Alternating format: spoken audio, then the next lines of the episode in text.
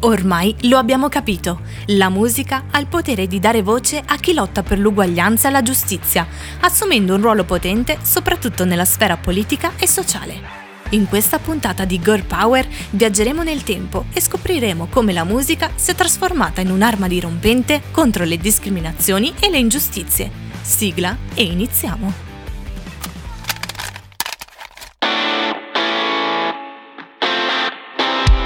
Auditive, oltre i confini della musica.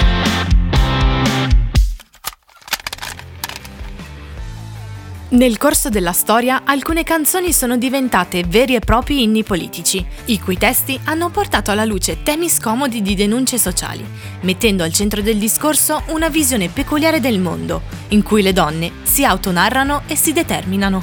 Per capire meglio di cosa stiamo parlando, catapultiamoci indietro nel tempo, circa agli inizi del XX secolo. Ci troviamo a Lawrence, in Massachusetts, una città tessile in piena fioritura, un sogno americano di ricchezza e prosperità. Ma dietro la facciata dorata si nasconde un incubo, l'avanzamento tecnologico. La meccanizzazione infatti sconvolge il sistema del lavoro. I lavoratori qualificati vengono spazzati via da un'onda di immigrati, donne e bambini anche minorenni sottopagati, sfruttati, costretti a lavorare per 56 ore a settimana in condizioni disumane. Il primo gennaio del 1912 una nuova legge taglia il loro stipendio già misero, riducendolo a 6 dollari a settimana. Per chi vive sull'orlo della fame è la goccia che fa traboccare il vaso. Le donne, la spina dorsale della forza lavoro, si ribellano. Al grido di short pay, short pay, ovvero paga ridotta, fermano i telai e si riversano nelle strade. Innalzando canti di protesta e scendendo in piazza, diedero vita a una lotta senza precedenti. Uno sciopero in cui le donne furono parte attiva e grazie al loro coraggio ottennero l'aumento dei salari, la riassunzione degli operai licenziati e il pagamento degli straordinari. La loro vittoria ispirò il mondo intero e anche la canzone Bread and Roses. Bread and Roses, il cui titolo cita il discorso della leader femminista Rose Schneiderman. Ciò che la donna che lavora vuole è il diritto di vivere, non semplicemente esistere. L'operaia deve avere il pane, ma anche le rose. Non rappresenta solo la richiesta di beni materiali, pane, e di giustizia sociale, rose, ma esprime anche l'anelito a una vita ricca di bellezza, cultura e opportunità.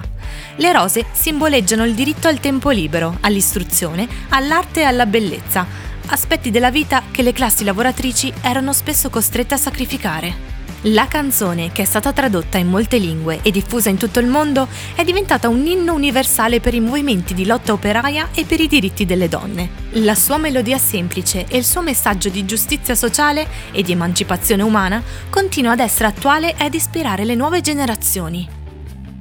Forse la conoscete per la serie Netflix La casa di carta, ma Bella Ciao ha una storia ben più profonda. L'origine di questa canzone non è totalmente certa, ma si pensa che nasca come canto di emancipazione delle mondine, le donne che, tra insetti e zanzare, sotto il sole cocente, piantavano e raccoglievano il riso nelle risaie del nord Italia. Immaginate la fatica, i movimenti ripetitivi, il controllo del padrone col bastone. La rabbia si trasforma in canto, un ritmo ternario che accompagna la rivolta contro le dure condizioni lavorative. Bella ciao non è solo un lamento, è un inno alla libertà, un grido di speranza che si diffonde ben oltre le risaie.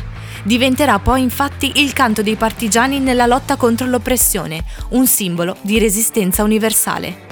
Grazie a questo e ad altri canti dalla forza corale dirompente, le mondine, lontane dalle famiglie, stringevano tra loro rapporti di sorellanza e solidarietà. Sorellanza, solidarietà e musica, un connubio potente che nel corso del tempo, per le donne, diventa un'arma contro i soprusi e le violenze.